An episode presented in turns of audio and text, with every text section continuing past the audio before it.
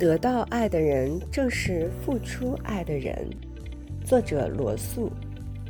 幸福必然是部分取决于环境，部分取决于自身。我们发现，就自身因素而言，幸福是一件简单的事。许多人认为，离开多多少少的宗教信念，幸福感是无法产生的。许多自身不幸福的人认为，他们的忧郁有着复杂而高级的智慧缘由。我不认为这些事是幸福或不幸福的真正缘由，它们都只是现象。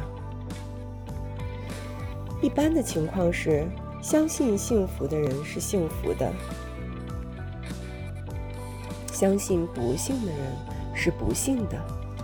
他们都会将自己的感受归因于自己的信仰，但真实的原因并非如此。对于大多数人的幸福而言，有些条件不可或缺，但都是些很普通的事：食物与住所、健康、情爱、工作成就和同伴的尊重。离开这些东西，人很难感到幸福。但如果具备了这些条件，或通过正确努力能够创造这些条件时，还是感觉不到幸福，这个人。就是心理失调了，情况严重的话，需要去看精神科医生。而一般情况下，他应该可以自愈。方法就是正确对待这些事。只要外部环境不是极端糟糕，只要一个人的激情和兴趣是向外而不是向内的，他就有可能获得幸福感。因此。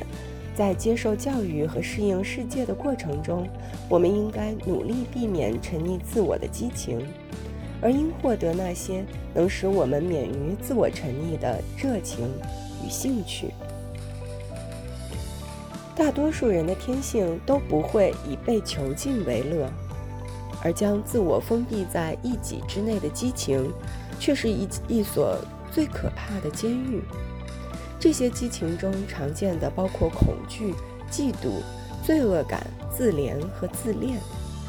所有这些情感的指向都是以自我为中心，对外部世界没有真正的兴趣，只关心它会不会伤害自己，能不能满足自己。人们如此不情愿面对现实，如此焦虑地用谎言编织的外套包裹自己。主要是出于恐惧，但是荆棘会刺破温暖的外套，寒冷会从裂缝中袭来。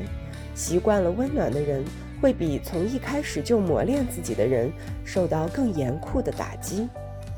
何况，自我欺骗的人实际上知道自己在做什么，因而活在恐惧之中，生怕会有什么意外迫使他们承认这点。专注自我的最大害处是把生活变得狭窄单调。是的，一个只爱自己的人不会因为情感生活混乱被指责，但最后却会为挚爱的对象一成不变而乏味到难以忍受。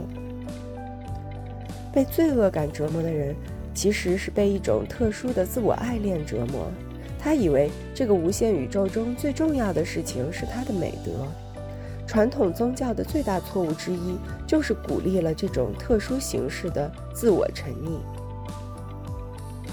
幸福的人是真实的生活着的，他们有着自由的情爱和广泛的兴趣，他们通过这些情感和兴趣把握住了自己的幸福，而这又让他们自身成为很多其他人的兴趣和情爱目标。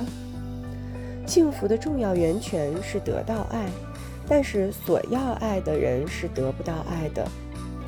泛泛而论，得到爱的人正是付出爱的人。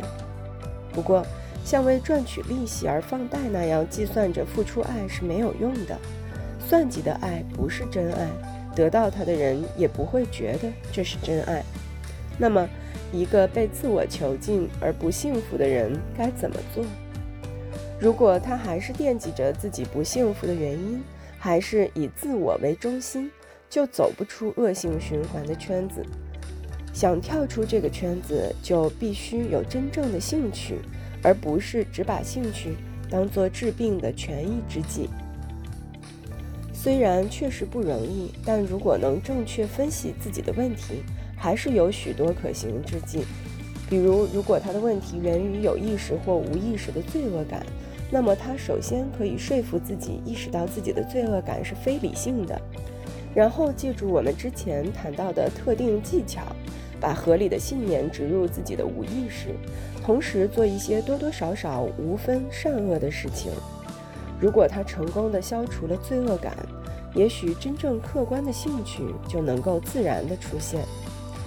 如果他的问题是自怜，他可以先让自己相信他的生活并没有比别人更为不幸，然后再用同样的方式处理。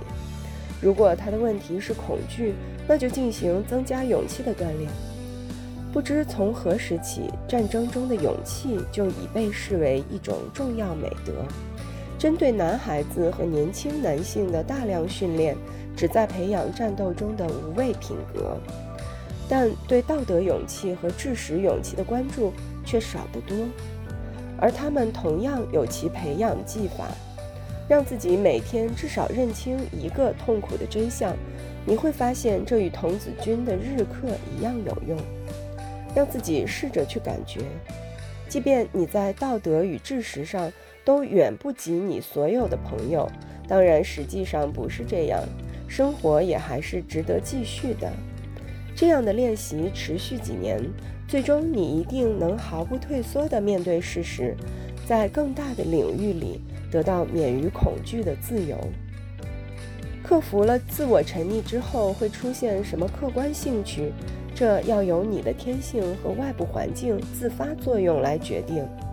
不要给自己建议：如果我集邮，我一定会很快乐，然后就开始集邮，因为你可能会发现那一点儿都没有意思。只有你真正感兴趣的东西才会对你有用。但你要相信，一旦停止了自我沉溺，你真正的兴趣就会出现。很大程度上，幸福的生活就是善的生活。职业道德家们过于强调自我克制，这是搞错了重点。有意识的自我克制导致自我沉溺，敏感于自己做出的牺牲，因而往往不能实现眼前的目标，通常也不能实现最终的目标。我们需要的不是自我克制，而是对外界的某种兴趣。它能让人率性而为，做出某种行动；而专注于追求自己美德的人，却只能在有意识的自我克制时，才能做出同样的行动。我是作为一个快乐主义者写作本书的。我认为幸福就是善。然而，就所倡导的行为而言，总体上看，快乐主义者与理智的道德家并无二致，只不过，当然也不是绝对的。道德家太强调行为而忽视心理状态。根据当事人不同的心理状态，一个行为的效果可以有很大不同。看到孩子落水，你凭直接的本能冲动救了他，这没有什么道德问题。但另一种情况是你跟自己说。施以援手是一种美德，我要做一个有美德的人，所以我必须救这个孩子。那你做了还不如不做。这个例子很极端，但很多平常事里都有这个道理。传统的道德家所提倡的生活态度，与我所提倡的还有一点更微妙的区别。比如，传统的道德家会说爱应该是无私的，这在一定意义上没错，就是说。爱的自立性必须保持在一定限度内，但它无疑还是具有自立这样一种性质。一个人因此才会为爱情的成功而幸福。如果一个男人向一个女人求婚是衷心为了她的幸福，同时认为这是他给了自己一个自我牺牲的最好机会，那我很怀疑这女人会不会感到满意。我们当然衷心希望所爱的人幸福。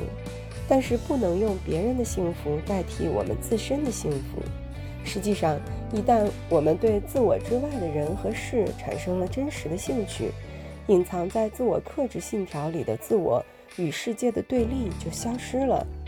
这种兴趣让人感觉自己是生命之流的一部分，而不是只是一个坚硬单独的个体，像一个台球，除了碰撞和其他实体没有任何关系。所有的不幸福都是由分裂或缺乏整合导致的，心理意识和无意识之间缺乏协调，造成了自我的分裂。客观兴趣与情爱不能提供连结的力量，自我与社会就失去了整合。幸福的人不必承受这些整合失败的痛苦，他们既不必为对抗自己而分裂。也不必为对抗世界而斗争，这样的人会感觉自己是宇宙的公民，自由地享受着他创造的景象，他提供的快乐，不为死亡而困惑，因为